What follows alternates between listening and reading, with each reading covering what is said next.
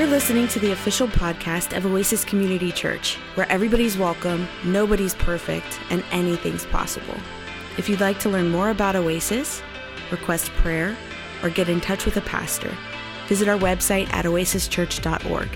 Enjoy the podcast. Good morning, everyone. This week's uh, sermon is titled The One with the Note. That will make more sense here in just a minute.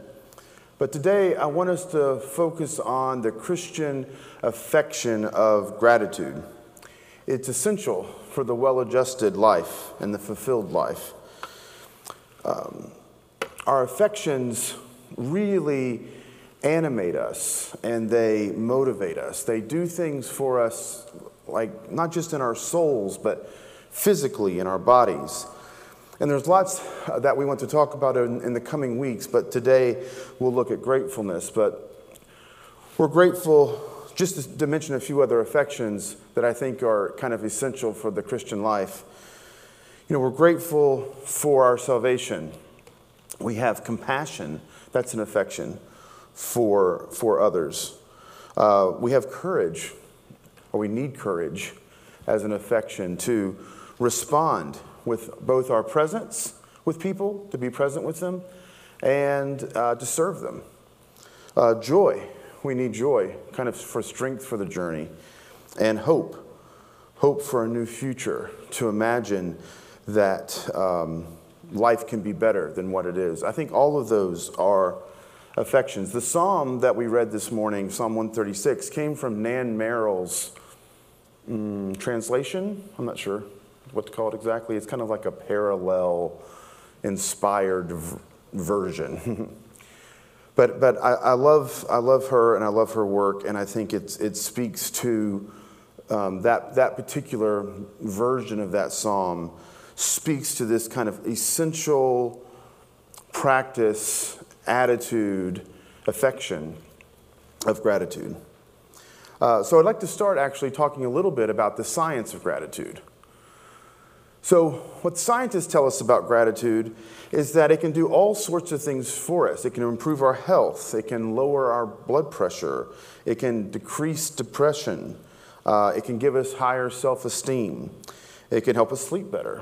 Like, just before you go to sleep, if you struggle with, with, with sleeping, um, try just naming a few things that you're grateful for.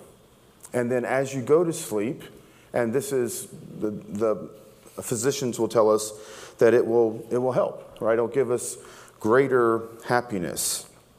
So, part of what's happening scientifically is when we're expressing gratitude and we have kind of grateful dispositions, they say that the serotonin and the dopamine in our brain is kind of being released so that it calms us and it gives us more motivation like sometimes our brains aren't functioning quite the way they need to be. And so a psychiatrist might um, prescribe for us Prozac.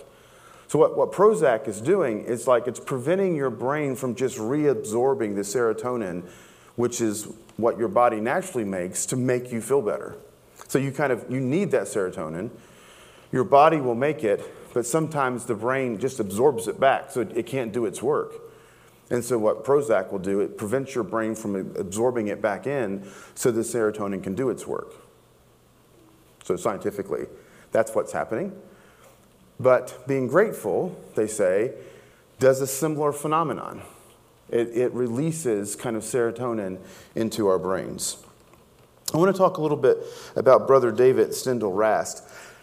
He has this book called Gratefulness, and it's about prayer, really but he, can, he connects gratefulness as a form of prayer. And he says this gratefulness is the key to a happy life that we hold in our hands.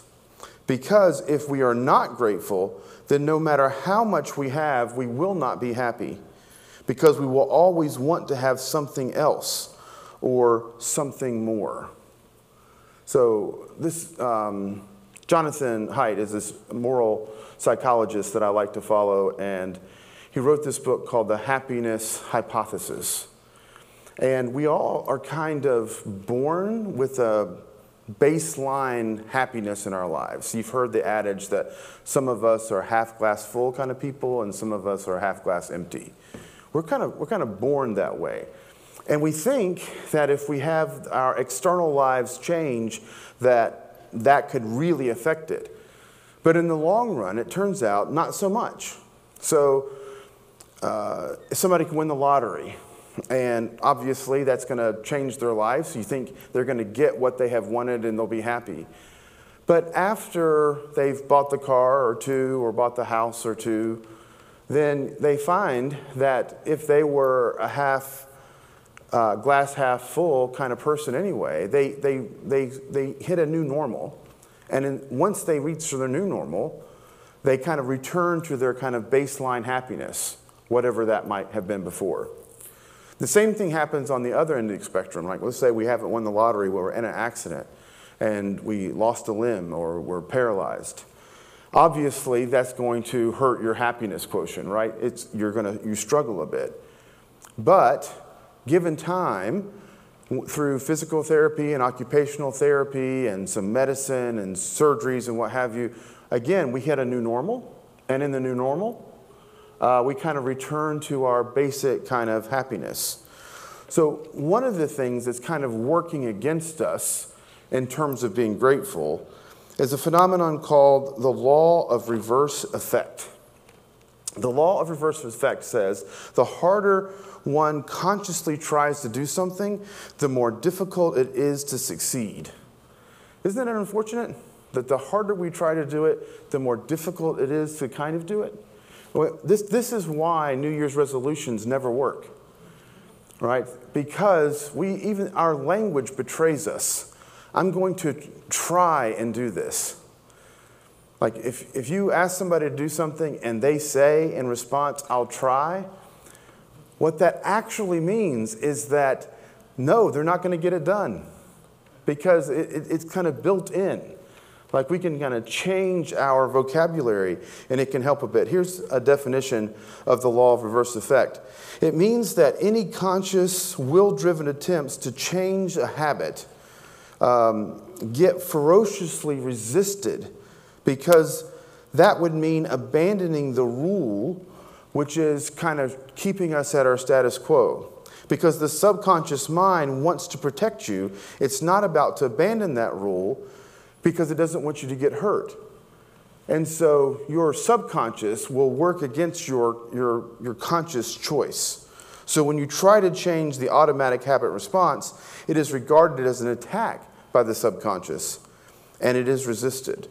The more pressure you apply, the more resistance is generated. It's the law of reverse effect. So, how do we respond to that? I mean, how, how do we navigate or mitigate the law of reverse effect? Well, one thing is just awareness. Uh, being aware and accepting that that's the way things are. Like we, it, when our expectations are faulty, that can really set us up kind of for failure. So just having a legitimate expectation will help. And the other, and the recovery community has taught us a lot about this one, it's one step at a time. Uh, Rome wasn't built in a day. We are a process. Um, it's, you know, sometimes it's two steps forward and one step back, which could be discouraging unless you're expecting it to be two steps forward and one step back. Like if you know that that's how we work, that that's how we're wired, then it helps. In, in the happiness um, hypothesis, it's interesting. They, uh, I mean, the book's just about people in general and how, how might we have more fulfilled, flourishing lives. But towards the end of it, it says that the group of people that seem to practice that the most are church going folk. That going to church, obviously, we talked last week that the reason we go to church is to worship God. That's the number one reason we worship God. In the process, we find one another and we also love one another and then serve, right? Serving God and serving one another and then serving our community. But there is these kind of side benefits, right? And one of them is this they said, the psychologist said that people who go to church are on average, the happiest people in our culture. Because what happens is when we come together and we see each other, now we're wearing name tags so we can know who we are, not just who we are, obviously.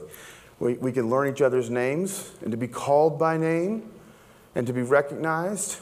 That's, uh, it works to kind of create something new in us. Uh, David Steindl-Rast is helpful here again. He says this He says, We are never more than one grateful thought away from peace of heart. We are never, never more than one great, uh, grateful thought away from peace of heart. So it's, it's not like it's, uh, it's this isn't uh, rocket science, it's not brain surgery. Again, small steps matter. And so just being grateful, practicing it, saying thank you, and realizing the, the goodness that we have that is available to us. Brother David says this as well. He says, In daily life, we must see that it is not happiness that makes us grateful, but gratefulness that makes us happy. This, this is really fascinating. We'll talk more about this in another week to come when we talk about joy. But happiness, joy, not, those types of things are not things that are obtained by reaching for them. Because as we reach for them, they seem to always be just outside of our reach, that they evade us. But the way it can come into our lives is through other acts that then the joy or the happiness becomes the byproduct of it. So when you serve someone, or in this case, when you are grateful, it the byproduct of that gratefulness it generates happiness. So the happiness is obtained not by reaching for happiness but by practicing gratefulness. So here's some very very practical steps about how we might practice gratefulness uh, individually and also as a community. One is to celebrate small wins. Celebrate small wins um, I didn't eat the whole piece of chocolate cake. right? I, in the past, I would have. I left half of the piece on the plate. That's not as good as maybe other things, but I don't want to focus on what's not there. I want to focus like on the small wins. Diabetics probably shouldn't have chocolate cake, but again, I'm not focusing on the bad things, focusing on the good things. Small wins. Um, we can express all, all, all sorts of this, both for ourselves, for our family, for our friends. Another is to express appreciation. Like celebrate small wins and ex, uh, express appreciation. Um, and I, I really want you to try to put this into practice. Whether, again, whether it's a coworker, whether it's someone on aisle six at Publix, you know, like find a way to say thank you, to be grateful, to, to practice gratitude. One of the ways in which you can um, generate gratefulness in your life is to volunteer. Now, I know that sounds like I'm trying to, I'm trying to manipulate you, aren't I?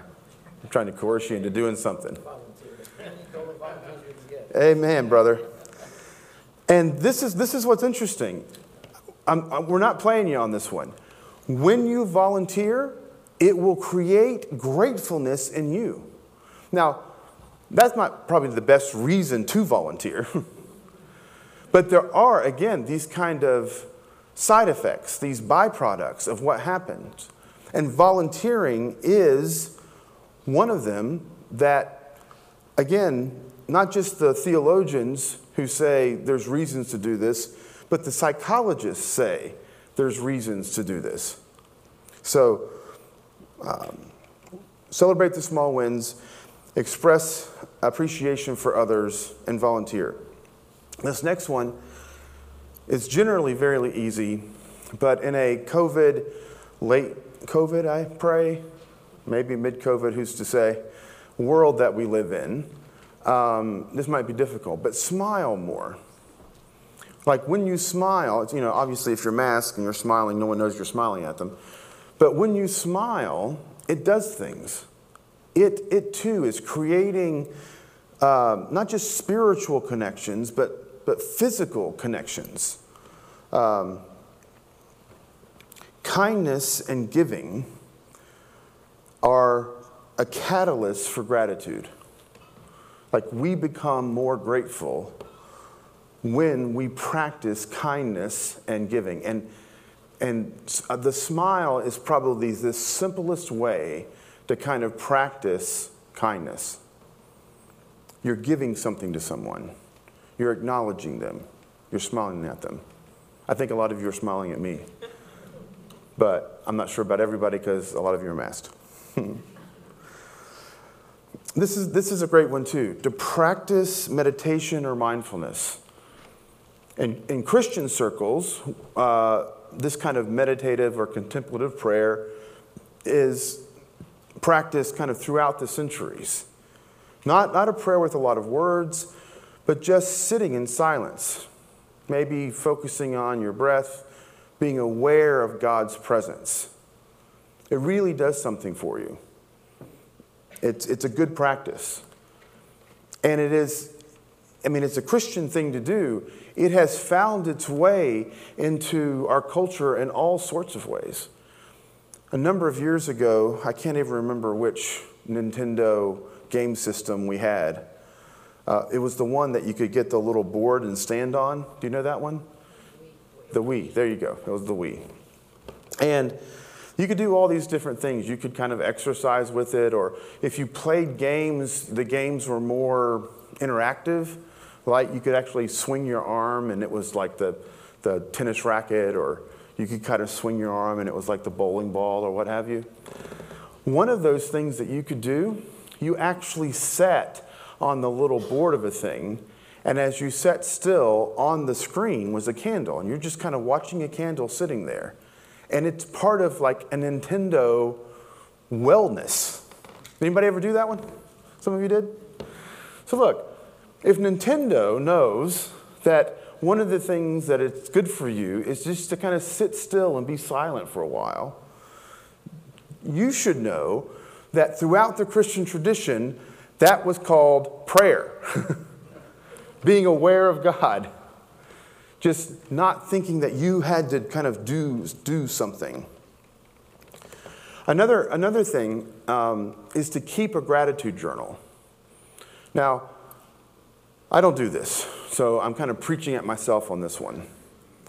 Um, but I, I, I, do believe in the practice, and I, my goal is to kind of to start this.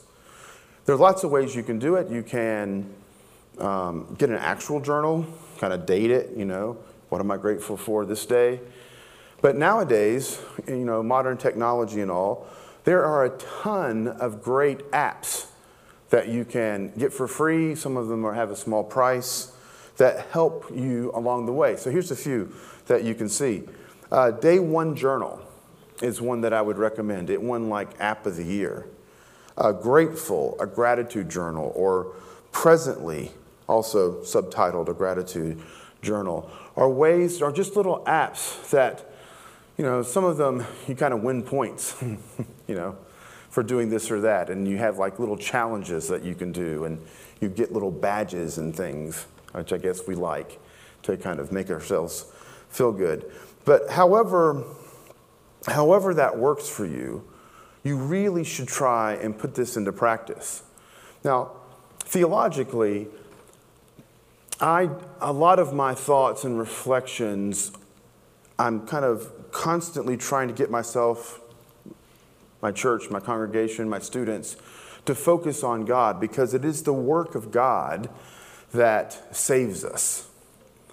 But a worship service, right? The liturgy, the, the, the, the, practices that we do on a Sunday, like coming in and hearing scripture read and singing and praying and listening to a sermon and celebrating communion, and on other days doing some other things like baptism or child dedication. That practice historically has been called the liturgy. The liturgy means the work of the people. So while it is God that's doing these things, we are invited to participate, to, to practice. We're not, we're not passive as, as Christian um, folk. Even the phrase believers, which is a phrase that we've often used to describe Christians, you've heard that before? Are they a believer or not?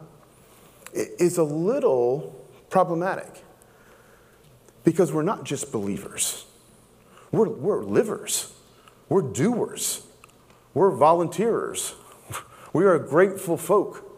We do the work of the people. And we see this actually in the, the communion. If, if the communion was only, only, exclusively about the work of God and not the work of the people, then to the table we should have brought grapes and grain. But we don't bring grapes and grain to the table. We bring bread and wine. Bread and wine don't exist naturally in the world. There's not a, there's not a, a wine tree. There's not a bread plant, right? It takes work. It's the work of human hands that take the gifts of God and make them into something like bread and wine. And then it's a second gift of God, the Spirit of God, that then comes down on those gifts and transforms them into the body of Christ that we then literally take and eat. So that in that act, something's happening. It's this combination of God's work and our participation of things that are spiritual and things that are physical.